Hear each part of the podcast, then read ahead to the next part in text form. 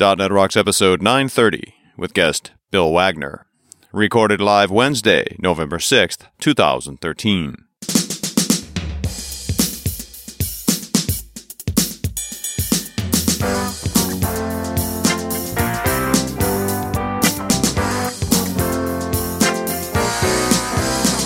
This episode is brought to you by Telerik, offering the best in developer tools and support.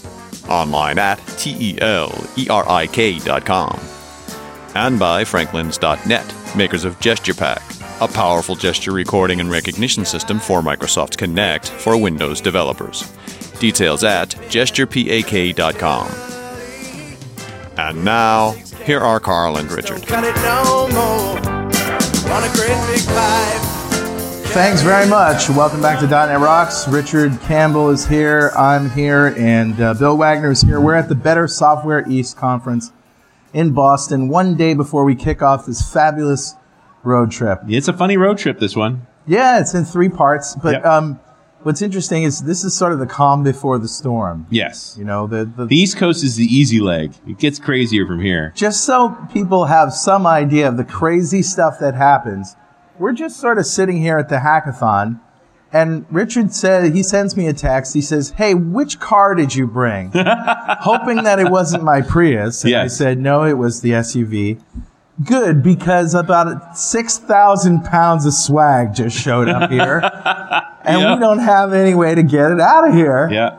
I, And good. I, I know the RV can carry it, but physically moving what I think is about 600 pounds of swag Yeah. into the RV is going to be a challenge.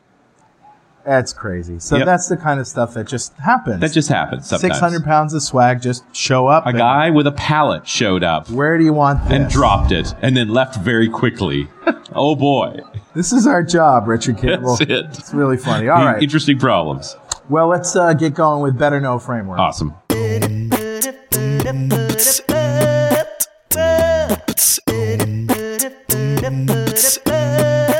All right, buddy, what do you got? Well, today uh, I thought I would uh, jump into something fun in the JavaScript world because we're talking about TypeScript. I'm ready. So Microsoft has an advertising service Yes. that you can subscribe to, and, and you can use the SDK to, to support ads in your app. Yeah. So there's an 8.1 version, and if you go to tinyurl.com slash win81ad, this is a walkthrough on MSDN that shows how to include advertising in a Windows 8.1 app written in HTML5 and JavaScript. Nice. So that would be WinJS. Yeah. Cool. using Microsoft Advertising Services. And if you really want to read up on the Microsoft Advertising SDK, you can do so at tinyurl.com slash msadsdk. It's all there. And, you know, I thought that was cool. Um, you know, there's a lot of stuff out about TypeScript and uh, Windows 8, but seeing as how 8.1 just came out, Yep. Visual Studio 2013 just came out Yes. there just isn't a whole bunch of current stuff up there. Um, so this is new. This is current. You know, it, it is using 8.1 and uh, the, the current version of the SDK. Cool. I love it. So there you go. Noah Learned Love It.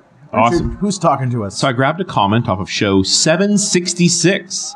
What you're doing the math is way back.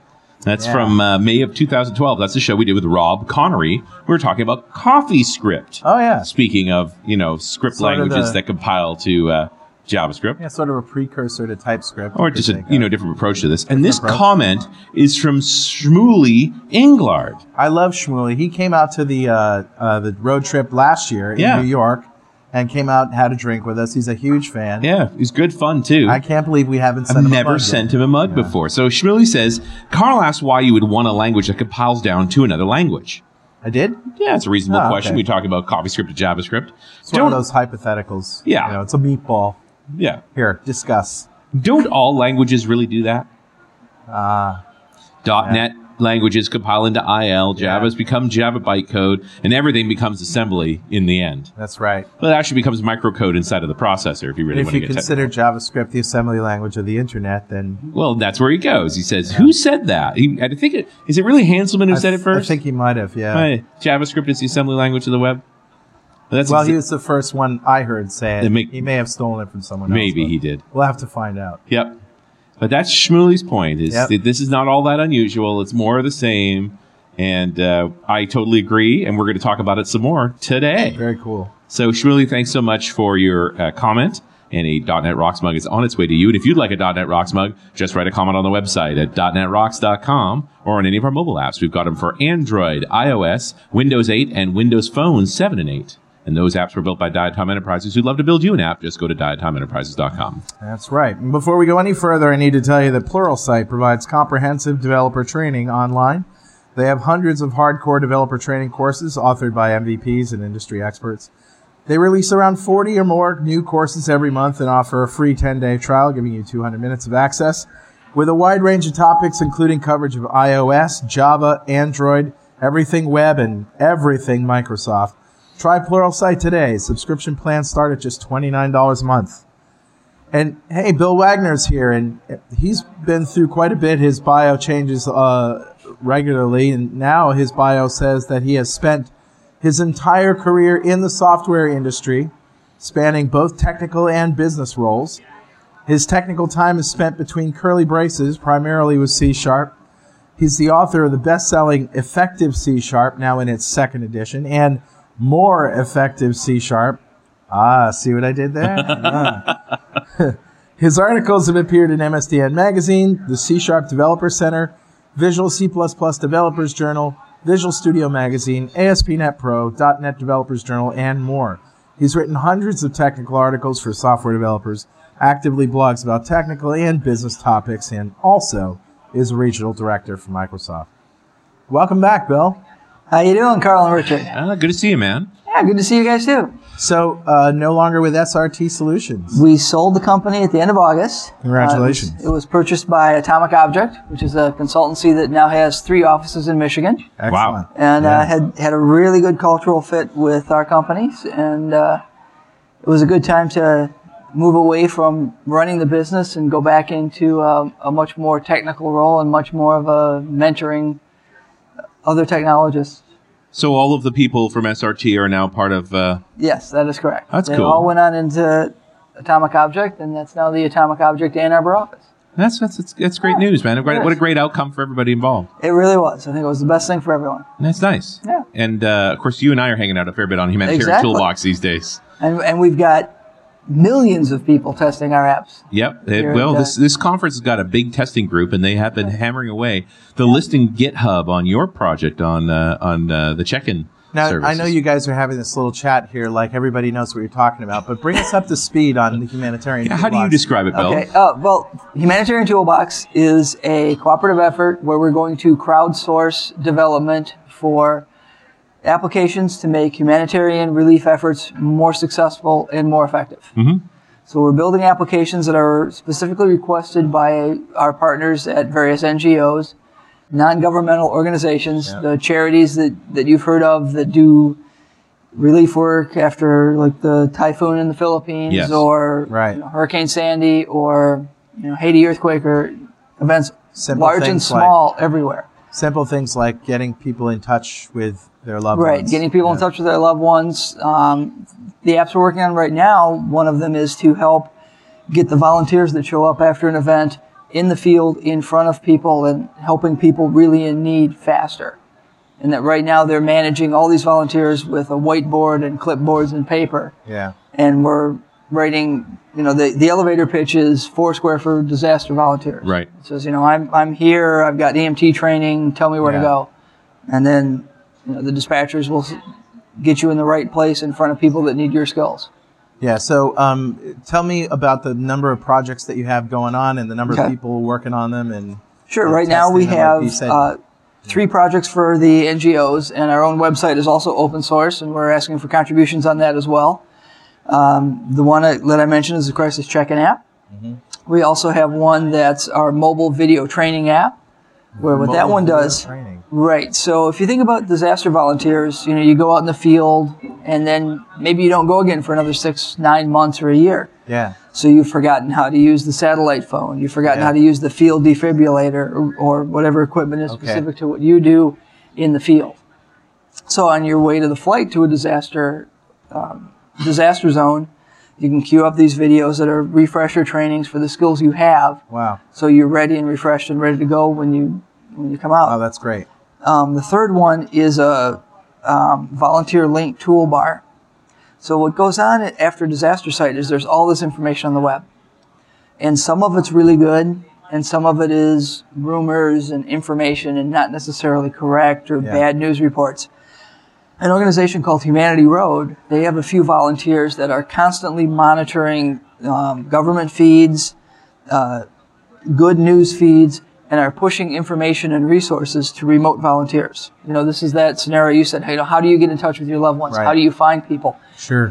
And the app we're building there is, is meant to replace a, a browser toolbar, but has a bunch of links that are curated by these volunteers. Yeah. So, you know, if you want to get, say, the right information on floods in, you know, the Appalachians this spring, you know, they have the right FEMA information, the right way to find where the survivors are, the right things that these volunteers that are remote, who are working to try to keep communications going, have the right and best information instead of anything they find that's the most popular through a search engine search.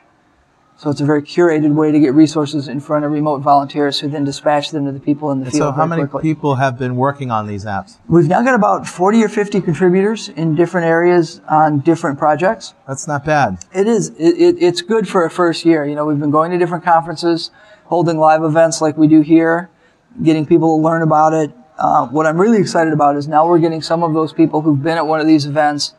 You know, they're continuing to contribute after they go home. You know, Right. they're adding new features. They're fixing some of the bugs. They're submitting some of these changes and they're asking what else they can do. So we're starting to really grow this and have it be a sustainable effort, which I And you think is said there very are people important. testing them as well. Right. So here and at, at Star West, which, as you said, this conference is This is, Star, this is East. this is East. Yeah, Star West I was said- the one we did in was a- September. right. So two different all a conferences. blur, isn't it? Right, Yeah. It is. Our the audience is much more in the um, testing professionals than development professionals. Hmm. So we've set up a staging site for two of the apps, and we're letting people go after them from a different angle than we did as developers. You know, at, at Star West, we had um, about 110 bugs logged. You know, we've knocked that list down to about 50 already. Yeah. You know, so we're getting closer to having an app that we can put in front of um, the NGOs to use at a training exercise, and then get ready to deploy for real and really help people. So now, does a developer who wants to get involved, do they have to come to a, one of these events, or can they just go to your website and pull something Right. and start writing code? So no, we're certainly accepting contributions from anybody. You can go to htbox.org, and at the bottom of that page, you'll see a link to our GitHub site. And from there, you can see the active projects that are on GitHub. Uh, you can also contact us via email if you want to work on one of the projects that's in hosted TFS. yeah. because that model's a little different. And if you're used to GitHub, you can just fork the repository, you can look at the issues list, Yeah. make some changes, and send us a pull request. So with the issues list, though, there isn't a sort of uh, centralized uh, work item flow. Well, is the, there, or is the it issues there? list is up on GitHub, Yeah. so anybody can look at the issues, read those, and see, you know, oh, here's something I think I can help with. Assign it to yourself and go ahead Oh, and you start can- working on it. Okay, that's good. Yeah, and then if they assign it to themselves, then me or one of the other project leaders will get a notification that you've done that. Good. So we'll know that you're doing this. We know So, you so forked the repo. you really, you really don't need to go to an event. No, no. If you're interested, you know, check out the website, check out the GitHub page. If you want to work on one of the projects that's on hosted TFS, you know, send one of us an email. You know, bill.wagner at htbox.org. We'll get you listed in the the TFS page because that's got a slightly different um, team model. You need to be Right. one of the team members to Sure. see the repo. But we can get you hooked up, and we'll be happy to get new information and, and get you started and help you along the way and learn the code base. And there's still a bunch of projects in the hopper. I mean, we There were are getting still a new bunch, ones in right. from the typhoon, Oh too. yeah, we've got we've already got about 30 different backlog requests that we're going through in terms of what do we want to launch next. Yep. And as you said, we're already getting ideas from people who are at the typhoon in the Philippines saying, "Here's something we need. Here's something that would help us." And So cool. we're putting that into the backlog and Wow. as we find people with the right skills and define the requirements to the point where we can get them launched. You know, we're certainly we want to farm those out and you know go from the three or four projects we had this year and end up with like 30 or 40 different apps next year. and do these really projects people- need a manager, or do they just sort of naturally sort of happen? You know, it's really nice to have one or two people kind of stewarding the project, Curating and stewarding, curating, yeah. looking at it, and and having the information. So when others want to help, there's somebody you can ask questions of. So even if you're not a developer and you want to help, you can, and you have management absolutely. skills, you can oh, absolutely. Mm-hmm. jump in. You know, help us work through adding the issues list and the features list, what things need to get done. Wow. Um, one of the projects was run by a, a gentleman, uh, Chris Little, is a project manager. He's not a developer, but he's managing that project and he's doing a lot of requirements analysis, helping understand exactly what has to get implemented and helping to define that into a set of tasks and sending that out to developers. It's Wow. going great. So cool. It is. It Well, really thank is. you guys for doing that. uh, It's a great team. I mean, Yeah. uh, Richard and you know I have to mention the other people on our board. Uh, Mari Sessions does just Right. tremendous amount of operations, just helping us be a real organization. Um, Tony Surma, who's the CTO for Microsoft Disaster Relief, right. and so he understands deploying things in a disaster situation. He's got a lot of experience there Right. helping us developers understand how different it is to write, you know, instead of software that somebody uses in their day job sitting at a laptop, it's software somebody's using in a tent when there's no power Yep. and, you know, who Has knows to what's be going that on. you know constant checking to see if we're Right. down or we're up or we're Right. down. Yeah. Um, you know, and Pascal Schubach uh, is our, our what a final great board guy member. Pascal is. I he met does him. tremendous things in the community. He does He's a, a lot force of work of nature. That guy. with. He is, and, and Yeah. he just runs on pure adrenaline when something bad happens. He's just um, Yeah. really has a clear mind for how software can really make organizations like the others he works with more effective. And of course, Richard Campbell, uh, Yeah. driving force behind a lot of this and, Yep. and really kickstarting it as well. Well, and my role in all of this is just to, you know, provide. Well, our role in .NET Rocks anyway is to uh, just get the word out. Get the word and that's out. been huge. You know, ev- I would say a large number of the contributors we have have heard about it on .NET Rocks, and that's a great service that you guys have provided that, that really helps get the community en- energized behind well, we're this. really proud of our listeners that they, you They know, are. they, they, they want to make a difference. A- and I think that's great. And I'm glad we're given this opportunity to do it. And I just want this to keep getting more successful and move Very things out cool. and All right, TypeScript. TypeScript. TypeScript. Yeah. We talked about TypeScript with Chris Sells, I don't know, s- four or five months ago. I don't think anybody was more excited about TypeScript than Chris Sells. That was amazing. But I think, s- did Studio 2013 change a bunch of things in It TypeScript? does. So, y- you know, and I'm going to start by saying I think the the concept that JavaScript is the assembly language of the web, Yeah, I like to think of it more as JavaScript is the C language for the web. right. Because unlike assembly, it runs in all these different browsers, right? So you pick JavaScript because it runs in all the different Yeah, browsers, right? right? Uh, Yeah. so TypeScript now in, in 2013, VS 2013 now has built-in support for TypeScript. Instead of downloading extra packages, it's there right out of the box. Nice.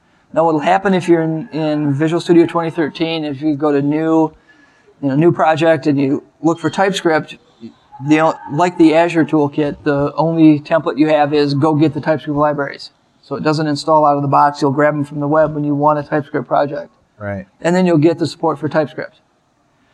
And then it's changed a little bit from the way Web Essentials did it, in that now the Solution Explorer nodes only show the TypeScript files by default, not the generated JavaScript files. They're still there, and you can still open them and look at them and compare the TypeScript to the generated JavaScript. But it's much more of a TypeScript kind of experience. It's meant to be a language. It's not like, you know, it would be like if you were in C sharp and now I can see this node that says I'm going to generate this IL file for you, Yeah. and, and you can see that. It's more trying to keep you in TypeScript more often. That's a big, big addition. As somebody now who spends probably just as much time in JavaScript as in C sharp, I really find myself wanting to write all the JavaScript stuff in C sharp. I know, I know. Why can't I have a, a JavaScript library that just converts my C sharp to JavaScript? Because there's so many similarities there. There is. So many. Uh, Syntactically, they're in the same syntactically, tree, right? Almost. yeah. Almost the same. And, and this is where I think TypeScript gets really, really interesting. Is that when I look at, you know, JavaScript started as this, this functional language. You know, everything that you do for encapsulation is using functions. Right. And you build a function prototype and you build functions as members of, Mm. of, of this other function and, and so on. yeah. And And you, I, I have to say, you're making JavaScript sound more planned than I think it actually was. Well, okay. If you go all the is way that, back. right? There is that. You know, JavaScript started as this way to talk to, you know, the Java applets that were the way we're really going to program the Right. web, right? Yeah, yeah. And and of course it grew in that because it the was whole DOM thing just Wasn't Right. that developed in 10 days? Doug Crawford Yeah. told me that. yeah, story. Yes. something crazy Yeah. like that. It's like, because it was 10, started 10 as days this, to very, write. as, Go. this, as this very simple thing to just you know I want to be able to control my JavaScript apps Yep. Yeah. or I mean my Java um, applets. And then, you know, we kind of know what happened with that plugin model. And now we do everything in JavaScript. That's the only thing that's there until you get CoffeeScript and Dart and now TypeScript. Um, and I think, you know, there are some really good ideas in, in JavaScript. You know, like the idea that there's only one way to do something so you can't, you know, get confused and do it the wrong way Yeah. unless they did the wrong thing, like Right. to pick binary floating point as the only number type. Yeah. So Right, anybody yeah. who's doing anything financial takes every number, multiplies it by hundred, so they don't get rounding errors, Yeah. and then Yep. divides They it by hundred. clear off their ze- their Right, right. fractions. Instead of using decimal floating point, which would have gotten that, Yeah. you know, made that simpler for a lot of people. Um, but JavaScript is a simple language there, so it has just this encapsulation concept of, of functions, and that's it. And as it as we're trying to do larger and larger things with it, we want to use other idioms that we've used in other languages. You know, the encapsulation we have in the object-oriented languages like C sharp that you're mentioning. And I think that's where TypeScript is a is a really interesting thing to do, is that now we have this way to write enterprise level larger applications using idioms that we know to manage larger software applications better. So this number problem that you were just mentioning is Yeah. one of the problems that TypeScript solves. Uh, no, because it, it still compiles down to JavaScript, so you still just have the one number type. You don't So if you have. define an everything. int in TypeScript, could you? You isn't could probably that going to yeah, you could behind prob- the scenes do all the math rounding stuff so that you actually get the int that you No, because Why? JavaScript it, it executes as JavaScript, so you're going to use the JavaScript number type, right? Hmm. So you could you could write wrappers around it to hide that from you if Hmm. you wanted to. Um, But TypeScript's not going to protect you. TypeScript doesn't protect you from what JavaScript does. Isn't that weird though? So- I mean, I, It- th- I well, would, in some I would ways it think is. that if I would, you know, I'm think that if the, I have something like TypeScript that's going to help me, I, Right. I would expect it to, To- clean up the, the bad parts of JavaScript. Well, so so one of the other things is, um, you know, this goes to one of the big goals of TypeScript is Yeah. that it compiles down to standard JavaScript, right, and standard JavaScript only has that one number type, and that's your execution engine. no, no, no, I know, but let's say Yeah. let's say you have an int and you do some integer math, Sure. and how you would do that in JavaScript is you would use the trick. You just use the term. Okay, so, it, the, you would right, right. insert that into Oh. the code Okay. that it would compile. So if you were to do that, if you were to make an int type in TypeScript that Yeah. did that same trick, right, then yes, that would work. right, Or did the same truncation but by or default something. does the int You know, I would have to look at that. I don't think Does it, it? comes with that library. I'd have to look, but that's a good idea. I would hope it would. That's it- all I I'm would saying. too. It, that sort of Wonderful. speaks to the name TypeScript. Isn't this all Right. about giving strong typing to JavaScript? It is, and that's uh, so.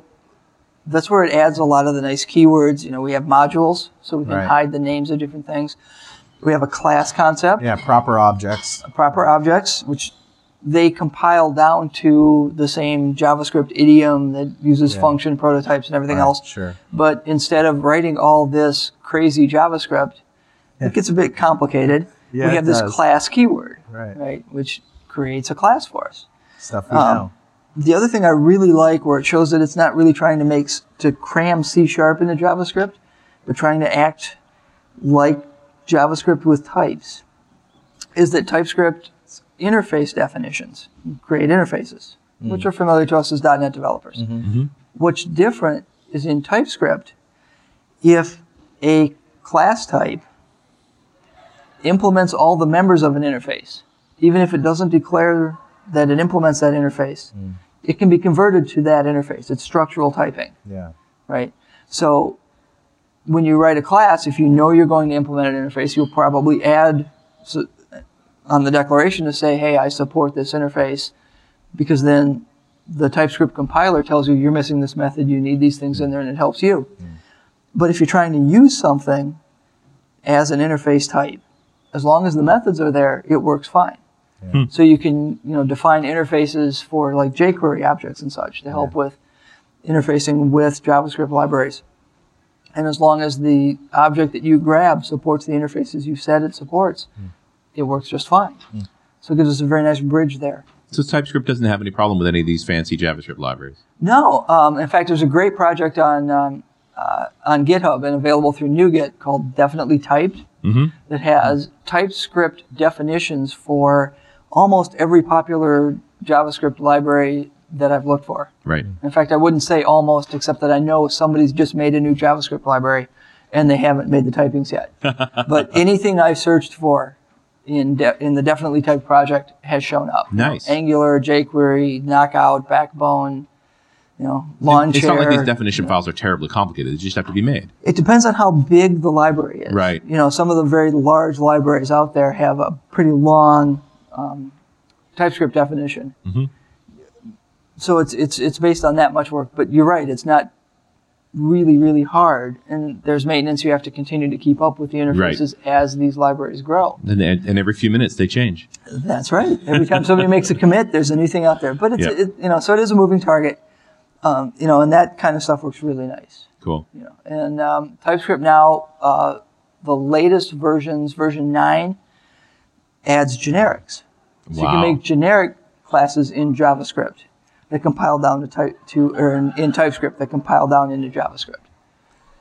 Hey, Richard, you know what time it is? Uh, must be that happy time again. It's time to give away a Telerik DevCraft Complete Collection to a fan whose gettype.name equals fan club member. Is that a property type? I think so.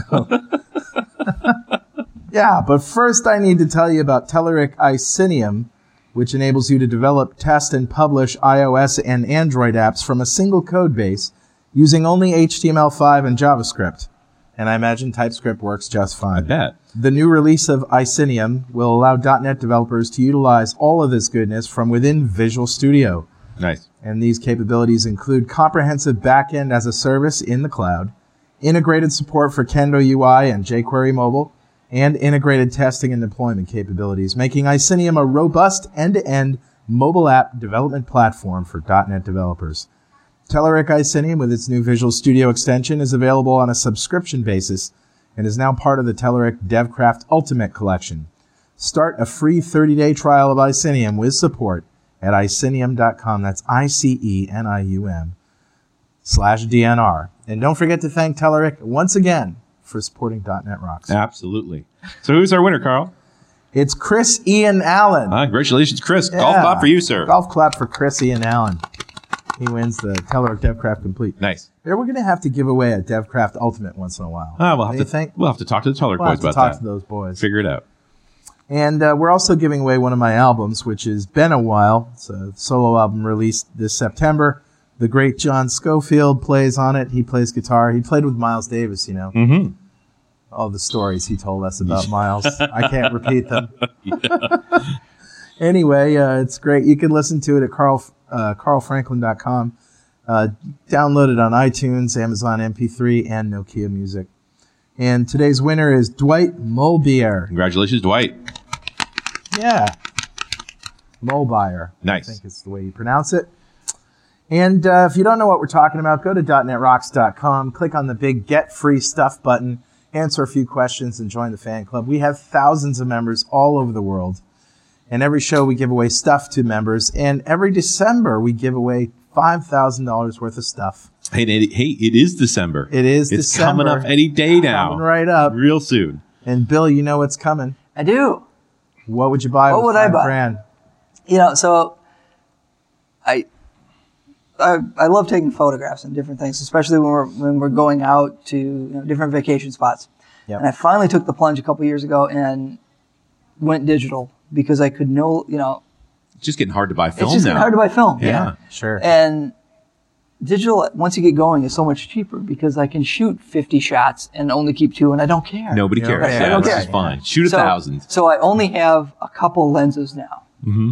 you know, with the new camera. So I would blow it all on different telephoto lenses. Sigma lenses. Oh, yes. Yeah. I would blow it all on different telephoto lenses. What what camera body did you go with? Uh, I've got the um, the Minolta. Oh, really? So I've got it. uh, Um, Only from the mind of Minolta. you know, but so get some get some good lenses for that. Nice. So would you look at tele- Minolta lenses, or, or would you look at Sigma, or uh, I would- any of the third parties? some of you know well i'd look at each i, I really like the um, the sigma does make some beautiful lenses Yeah, those big sapphire, the Yes. big wide aspect ones Yes. Mm-hmm. with the really low f stops. Those lenses are magical. So, can I ask you a question? Do telephoto lenses sort of attach on top of your initial lenses that do that handle your light with your f-stop and your and Mm-hmm. Um, all that. no, stuff. they replace them. they replace Right Them. now, you can get uh, what's called a doubler, Yeah. which sits behind the lens. Because what if you and have your changes- Mm-hmm. favorite lens that just takes the perfect picture, and now you just want to zoom, You can you use a just add doubler, a- but often okay. that changes changes the things. quality of the picture that comes out because Okay. now because that favorite lens of yours was engineered for that focal point. Got it. So what you want to do is you want to find the favorite lens that's your favorite telephoto lens, see. or your favorite wide angle lens. So you would m- most likely have two or three, at least two Oh, yeah. different photo telephoto lenses. yeah. So like you know the standard lens that comes with it is um, that adjustable kind of little wide angle, a little telephoto. Yeah. You know it goes from usually like 15 to s- to 90 or something like that. Wow. and then you usually get something that goes like 110 to 300 or something in that range and then for the really wide angle you'll get 15 down to 5 and then you get some really you know, fisheye type shots. yeah shots. fisheye type shots The re- but there is a reason for multiple lenses, Mm-hmm. and those real low f telephotos. Uh, I have a friend, Canon guy, Mm-hmm. but he's got it's a I think it's a fifteen hundred dollar lens, but he's taking shots of his kid from the back of the gym Yes. Mm-hmm. and getting face shots with no flash, just because Right. because the 'Cause camera it's- collects so much light. yeah oh yeah the they're problem though beautiful with if you the do those. low f-stop though is that uh, uh, the, they'll be blurry if you don't if you don't uh, watch out. yes right, you have if to be there's- able to take if them the- pretty quick You Yep. gotta take them Um, quick. with Yeah. really good light or you have to adjust it again and and um, yeah. yeah so There's you, not you enough definitely light. want to try to get as quick of an exposure as you can on some of those So it's five grand worth of lenses, dude. yeah That's a lot of lenses, it would be or just or one really big one. nice lenses One big one. Yes, it would be a really nice couple That'd be a of nice lens, lenses. yeah. Yeah. No kidding. Wowzers. I'm thinking about generics. yes in JavaScript. Link for JavaScript? Is that where we're going? Mm-hmm. Oh Well, wow, there that would is be link. so cool. There is link for JavaScript. There is, yeah, Yeah. but yeah, I would love to do you know the full link for TypeScript kind of thing. Yeah. it would be great. Now I don't know that I don't think they have the actual keyword comprehension there, No. but you know the- a similar similar programming style would certainly work. Yeah, and, that and I love the concept. generics. You know, that's there, there's so many things you can kind of see they're faking it already, just like we used to in .NET, going, yeah, you know, this collection can store different things. Yeah. Mm-hmm. you know, but we don't get any help there. And, and I think that's where TypeScript, you know, and, and really provides a, a lot of help for developers. Yeah. Linkjs.codeplex.com. Yeah. Mm-hmm. That, that's been we actually talked about that on the Yeah. show before. Yeah. Yeah. Pretty cool. Is what makes TypeScript really powerful its integration with Studio then? Sort of. I think its integration with Studio is a byproduct of the language. Right. Okay, so what happens inside Visual Studio now that we've got all this typing information? The fact that we have this static typing from all our TypeScript files, our tools can help us. You know, and, and IntelliSense is one way it helps us, Right. right? Um, static analysis of bugs is another way it can help us. Um, Mm-hmm. different warnings to say, you know, you're using this type in an inappropriate manner. This is not supported here. This probably could be a problem. Those are different things that the tools can help us with, Right. which really help us be more productive on larger projects. We'll catch those bugs early and often rather than Exactly. I mean, how much time have we spent chasing around a crazy JavaScript bug? you know, and I'm not sure it's it's so much the debugging cycle, but it's more the developer cycle. Mm-hmm. You know, when I'm because I'll catch those bugs in pure JavaScript when I run the thing and it doesn't work, and you know, okay, I'm got some unit tests around it or whatever, and I Right. see the thing fail. Okay, I, I typed this name wrong or whatever. Yep. But I don't even create those bugs when I have static tools that help me. Yeah, you don't get that far. You Right, catch I don't them even right get away. that far. I catch them even earlier. So my unit tests are more testing the functionality rather than did I type correctly. Right. You know, and I think that's that's a big productivity gain Mm-hmm. for developers. And more semantic thinking, less syntactic thinking. Right. You know, and, and collisions, you know, if you look at JavaScript, by default, everything's global. And Yep. We have all these techniques to say, you know, you don't want to make things global by declaring variables in the right way and by, you know, putting everything inside functions and closures and all these things. And, you know, now we have more tools to do that. We have modules, we have classes, we have, um, you know, export classes versus classes that are internal to a module in TypeScript and I think it's important for people looking at it to understand these things really protect more against Murphy than Machiavelli, Right. right? That's a And- good and- one, bud. I like Well, that. So, so anytime you look at this stuff, because it compiles down to JavaScript, you can look at the JavaScript stuff and you can do whatever crazy things you want to do. Mm-hmm. You know, like a, one demo I did at a, at a user group because somebody asked me, it's like, oh yeah, so you made this type in TypeScript. Can I modify the prototype object? It's like, well, yeah. Yeah. I can just go, you know, my type dot prototype, and I lose all IntelliSense because it's not there anymore. Right. Dot this dot method equals whatever. It's like, yeah, I can still do that. Yeah. Don't. It's a bad idea. that doesn't make it right. Right. but you know it's still there. So it's it's protecting us against doing things that we you know aren't the normal practice anyway. So now we've got these these rules that we're trying to follow, and I think that codifying those rules in the language makes it the default practice for people. You know, whereas otherwise we have you know whether it's Douglas Crawford's book, JavaScript: The Good Parts, Yep. or Effective JavaScript, or something that says, "Do this stuff. Don't use these other features. Yeah, don't go do there." that. That's just bad. And so TypeScript tends to keep you in, on that sort of line. Right, right. And then it, the if you look at the JavaScript that it generates, it's following the recommendations of those those references. cool. You know, and what the community says is is good idiomatic JavaScript. Bill, is there anything TypeScript could do better? Is there anything TypeScript can do better? Um, there's a lot of work to still go on with the language. I think it's really only it, it's a very early stage language. Mm-hmm. Um, you know, and in fact, even right now at version 0.9, there's a few passages in the spec that are to do. We have to define how this should work. But No, are you, so in there's- terms of when you when you use it, is there anything that you're like, gee, I wish that worked better or it- worked differently? Like, There have you, are- have you yeah. hit any brick walls? I haven't hit any brick walls. I've hit some pain points. Yeah. and that you know I would really like it to be able to. I, I'd love a tool that I can just point at JavaScript things and say, "Will you please generate the TypeScript information for me?" Oh, sure. Instead of making us type that out, you know, that's something that I would love to see come out. And I don't know how easy or hard of a problem that is, you know, but that's definitely one of the pain points. Um, and there's still some things now where there's uh, different nodes and comments we write in TypeScript to reference other TypeScript files or to reference and import other type definitions. That feels a little clumsy Yeah. Uh, because it's not syntactically checked. It's just in a comment um, that I'd like to see happen a little bit better. Okay. But overall, there's some things that are just gorgeous. You know, like Yeah. in Visual Studio 2013 now, when you're debugging an app in the browser that's from TypeScript, and you're using the Visual Studio debuggers, Hmm. you're debugging in TypeScript. Wow, I was just thinking about that because Yeah. of course Right. it's running its JavaScript inside the browser. So, Right. So now, if you're using the F12 tools, you know whether it's an IE or the Chrome tools or whichever you Sure. know, Firebug, whatever you're using, you're seeing the JavaScript because that's what's downloaded to the browser. yeah. But if you're debugging your app in Visual Studio, it keeps track of the mappings between the JavaScript and the TypeScript. That alone is. and reason you to have use it. source level debugging in TypeScript That's when magic. you're running in Visual Studio. It is just the most amazing magic thing to have this two way binding back and forth. That alone is It's reason awesome. to use it right there. Oh, it's awesome. You're sold. Sold. Sold. Yes. Yeah. So Even if it wasn't TypeScript, even if I could do that with JavaScript, I would still do it. But you can debug your JavaScript in Visual Studio now. so when does the JavaScript get, actually get generated? So every time you save the TypeScript file Right. or you do a build, um, you know, because build will save all your files, Yeah. it will generate the JavaScript. Okay. And, and then you can see what, what gets written there. And you should never alter that, I imagine. Or what happens if you do? it's just going to get overridden. Oh, okay. I- I so it's would just gonna not get own- clobbered. Yeah. yeah, yeah, Don't it's just touch gonna get that. clobbered. Don't you don't touch own it. it. You know, and in fact, this is one of the, you know, Carl mentioned a little bit earlier, are there things that you'd still like to see a little bit better? This is where the tooling support isn't quite perfect yet. Mm. Yeah.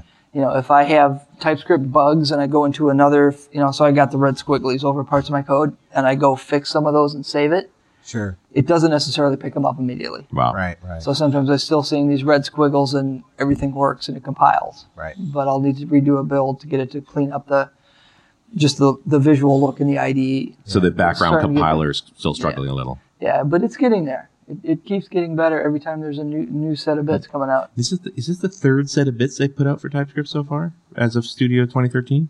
No, there's been more than that. More okay. Um, so it has been regularly revved. it's been regularly revved, you know, and it, it is an open source project, so you can grab as The up to underlying date source. bits as you want. Sure. You know? And uh, it's been developed totally in the open, which is really nice. So you can kind of watch how things are growing. It's interesting to see more and more open source projects coming out of Microsoft like this. I I do like this. I like the model that they have, you know, and, and they're very open about what requests they are and aren't taking and why. Mm-hmm. You know, there's been requests to say, hey, why don't you do this? And the team has responded saying, you know, that isn't in keeping with what we're seeing in the draft for the next version of JavaScript, so we don't want to put that in TypeScript because that would make it harder for us to keep working with newer versions of JavaScript. Right. So we're not Which going to uh, go in that clearly is a direction. priority is just keep up Right. with JavaScript Right. changes. So, so there's some some give and take in terms of what we're going to add, Mm-hmm. what the team is going to add to TypeScript in terms of functionality, and how that's going to play with the evolving JavaScript language. Right. mm-hmm. And it's interesting to think about JavaScript as an evolving language too. Oh, it is, and it, yeah, the X, ECMAScript six, I think, is the next rev Yeah, that they're, yeah. they're talking about in draft in, in draft form now. Um, it's uh, it's crazy. I really wish the ECMA people and the DOM people would talk to each other more, though. They really don't Yes. talk. They're two completely separate organizations, and they don't There's- talk. Yeah, and and every browser maker still wants to innovate somehow and Yeah. do some uh, extensions or Wouldn't something. it in just that be space. great if they would just do work on one thing together, just like one the next the next version together? Wouldn't that just be awesome? Now you just talk crazy. Hey, talk. that's, cra- that's HTML. crazy talk. That's just If crazy. HTML, the DOM, and JavaScript were all just sort of like one thing, you know? I think there's some stuff on a whiteboard, but I doubt it'll ever get implemented. I just, but it, yeah, it is an interesting challenge. It'd be, and it, it'd be great if ECMA revs. And presumably they will. But then we have to wait for the browser companies to actually implement. to implement right? all that and to make that work. and, to- and however way they choose to implement it, and Right. where, however those splits come down, you know. Right. I mean, I, I guess I wonder. I don't know if you've ever run across this. You know, chunk of of generated JavaScript from TypeScript runs differently on one browser than another. You know, I, I, I personally have not seen that. I have Right. seen bugs that have been addressed where that happened in earlier versions. Right. You know, that's that's clearly one of the big things they have to try to get right. Um, Mm-hmm. You know, and, and trying to generate that very idiomatic JavaScript is, is the main goal Right. there. Um, and, and it would not surprise me that if you hit the right edge cases somewhere, that I'm sure there's still some of that around. Oh, right? for it's sure. still a 0.9 release.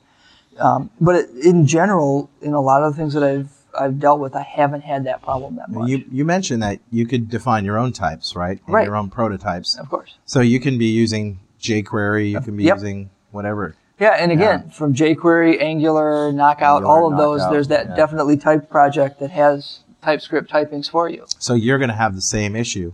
Mm-hmm. You know, you're going to have to make sure that the JavaScript that you generate Yes. is going to work. Yep. Yeah. Everywhere. So yeah, you still have to do that. It, it doesn't free you from that. Right. I think you have a team that's that's really smart that's making it harder for you to write TypeScript that's going to generate JavaScript that behaves very differently in different Mm-hmm. browsers, but I, I'm sure it's still possible. Right. Yeah, but but I, yeah, I don't envy those guys. I guess they've got that's to a tough problem. They've got to keep their eyes on the browsers primarily. Yes. You know, I, I mean, it's all well and fine to keep an eye on what's happening with ECMA just from a directional point of view, but in the end, it comes down to the implementation in the browser. It's going to matter. Mm-hmm. Right. But I mean, bloody Chrome and it revs every week or two. Yes. Like that is a constant And nobody concern. knows. It just sort of happens. Yes. Yes. Firefox, well, it revs reasonably often as well, you know, and they're, and they're constantly pushing these things down. Yeah. And it, I think we have. It'll break. One of these days, something's oh, yeah. going to break. oh, yeah. right? Something is going to break. There's no doubt about it, right? I mean, that's, that's just the nature of this, this And, platform. and Right. Mm-hmm. just because that browser revved or that ver, you know that that browser's changed these rules doesn't mean you can't. You still have to support the old ones too. Right. Like it, I, I just wonder if we're going to get mired at some point. You know, I, and that one, that's a good and interesting question. Yes. Because, and this is where I think tools, whether it be TypeScript or CoffeeScript or Dart or any of these things, are probably going to help us the most because Because they do create an abstraction. they do create an abstraction and then we're not doing quite as many cute things in JavaScript Yeah. and getting edge cases in JavaScript tests. And somebody, you know, in a dedicated team for any of those languages is trying to make that transparent to us as much as possible. But it also speaks to an idea of, you know, you're, you're writing in a sort of macro language here. Mm-hmm. So new browsers come out, you install the latest version of TypeScript and just compile your app again. Right. And you're actually spitting out different code, even though Right. your code didn't change. Right. It's the underlying code that's changing. Right. Yeah, it's a, That's- it makes you think yeah. about the framework at another level again, right? Or does. The CLR at another level. Right. again. It's the same thing like in .NET land if, you know, you didn't change your code, but there's a new CLR. yeah. There's a new JIT out there. Sure. Yeah. It's going to be generating different machine The code for IL you. is different. The Yeah. IL is different. Well, the IL would be the same, but it's Yeah. going to JIT differently. Legit will, will and be if different. you get a new C Mm-hmm. sharp compiler, a new VB compiler, you may get different IL. Right? And that's that's that same kind of thing. Our tools, our platforms change. But then again, you may not. you may not. You don't really know. Hello, world. You know. Have you had a chance to play with Dart or, or CoffeeScript? Do you compare Very them at little. all? Yeah. Um, not that much. I haven't done a lot with Dart. I've done a little bit with Coffee, CoffeeScript. Um, I think CoffeeScript is closer to JavaScript in some ways. Yeah. You know, and, and I like it. Um, the only serious problem we had with CoffeeScript was on one project where we had that guy. You know, that one guy who says white space should be tabs, not spaces. It wasn't Connery, was it? No, but it was it was that guy, and in CoffeeScript, the character you choose for your white space Yes. matters, oh, wow. and white space is significant. So that guy broke everything when he checked something in because this this there were you know it He put looked tabs like in. it was valid and it was tabs and it wasn't in Right. scoping rule. You know, it's like don't do this, but Yeah. that's why I like it. I you don't doing? care. Yeah. It's, it's Um, all well and fine except for the fact that it doesn't work. Right. And um, and Dart, Dart's preference. interesting. I think Doesn't Dart's got work. some neat qualities to it as well. Um, I know it less, and I've had a couple people tell me they're they're not super thrilled with the syntax of it. Um, and I and but I can't really speak to that. I'm not by no means a Dart expert. I've only But do you looked see at it the a little bit. motivation behind this sort of diversity of web language about protecting us from JavaScript? Is that really the goal? I think it depends, and I think there's multiple goals, Hmm. right? So if you look at Dart, because they've now got a version of Chrome that runs Dart natively instead Right. of compiling it to JavaScript, which is very interesting. Yes. It wouldn't surprise me to see Microsoft do a version of IE that ran TypeScript natively. Hmm. Yeah, yeah. Interesting Especially if, it could point. do, especially if it could do it more efficiently. They're never going to have anything running CoffeeScript natively. Those guys are doomed. Right. I don't know. Oh, I'm So- sorry. I have no Could idea be. what I'm I talking don't about. know. I have no idea. But but I think there's there's multiple reasons there, and I think when you look at it, you see, and some of this gets to, to language design. You talked about JavaScript's history. Yeah. If you look at the language's history and what it was built for, Yeah. Yep. and when it outgrows what it was built for, you need something else. Yes. You know, like C was meant to be a portable assembly language. Yeah. Which I And once once we never build- really delivered on. Right. Well, Well, well, I- I- well, it was a well- lot closer than assembler. Yeah. Right. Well, without a but doubt. then once it gets big enough, we need these idioms that come from C++. Yeah, see, Yeah. but Right. here's the, isn't the problem with C the same thing that happens with everything? You have C, which the language itself is portable. Sure. And then everybody builds libraries Libraries that, that are aren't. specific to Yes. hardware, Of course, of course. just like assembler, right? Yes. You know, and then you know you look at JavaScript, which started as this small functional language to do scripting stuff in a browser, and now we're building large HTML5 applications with it. yeah. That's not what it was designed for. So we're looking for something that solves the problems we're trying to solve now in a more efficient way. Mm-hmm. You know, and, and and I think a lot of it is But Well, this, this is also a disease of our own making that we tend to just want to make something new. Nah, yes and no. And and here's here's where I'm saying no. You know, well, so first of all, yes, because we're technology. You know, everything everything is new. It's like uh, cool. Yeah. Right. New stuff is good. New stuff is good. If it, you know, if Shiny. It was, You're if it saying, was yes, the- that's true, but it may not be po- to the it's point. not just never to the point, in that we're one of the things that we try to do with languages is there, there's a great paper that I think um, I'm forgetting the site now. We'll have to get it and put it in the show notes. Sure. that says design patterns are what we use when our language doesn't support what we want to do. Interesting. So, you know, if I go back a little bit, you could see people pull out the Gang of Four book and there's the visitor pattern. Right. Well, how do you do the visitor pattern in C sharp three or, or Right, later? It's not inherently. you don't need obvious. to. Well, you Right. don't need to anymore because it's just an iterator method. We have Right. language support to do that in Lang. Right. So I don't need to implement the visitor pattern. Right. Right? So if you look at JavaScript right now, how do you do a class in JavaScript? You create a closure, you have function members, you have all this stuff. So we have this pattern because what I want to declare, a type, isn't supported. Right. So I have to do something different. So these, these other languages are coming up with syntax to represent these concepts that JavaScript doesn't natively have, Mm-hmm. where we have patterns that we use to do the things we want to do because JavaScript doesn't support them, them natively. So then that's one way to do it, That's cool. right? And I, and That's I great think that's- thinking, Bill. I, I really appreciate that. It's it's not Yeah. original, but you know that's that's I think what's going on. Mm-hmm. Yeah. Do you think we'll ever see C sharp to JavaScript compiler?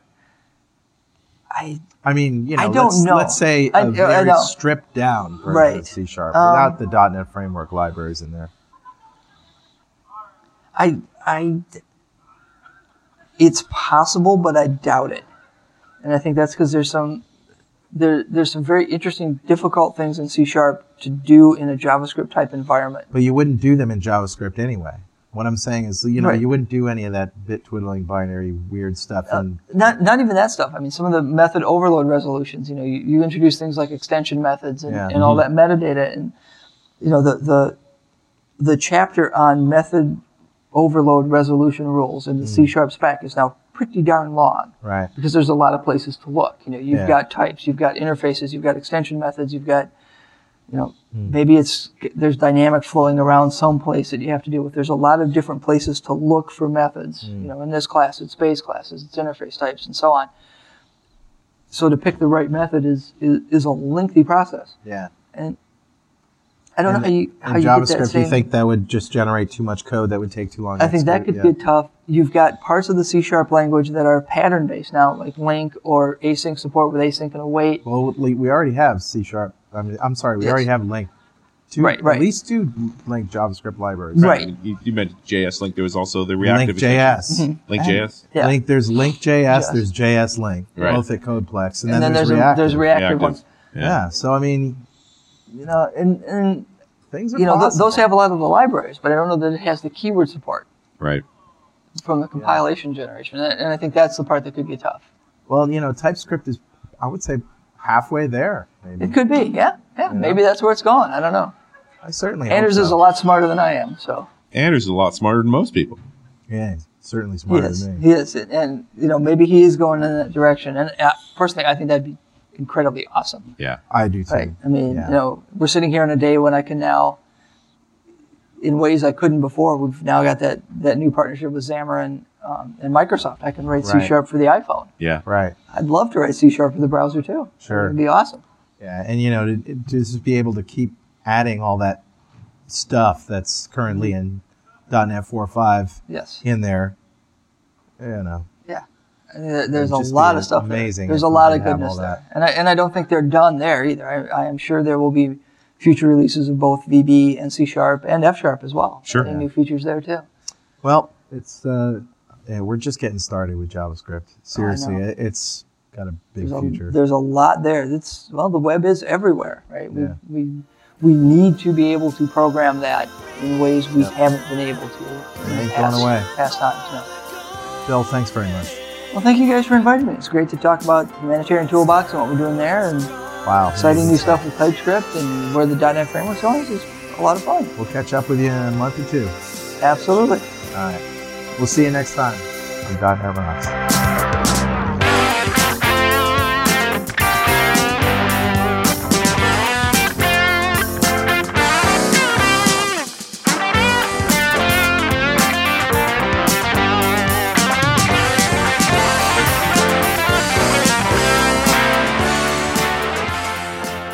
.NET Rocks is brought to you by Franklin's Net and produced by Pwop Studios, a full-service audio, video, and post-production facility located physically in New London, Connecticut, and of course in the cloud. Online at pwop.com. Visit our website at E dotnetrocks.com for RSS feeds, downloads, mobile apps, comments, and access to the full archives going back to show number one, recorded in September 2002. And make sure you check out our sponsors, they keep us in business. Now go write some code. See you next time. outside to sea. Got transmitter banned by the FCC.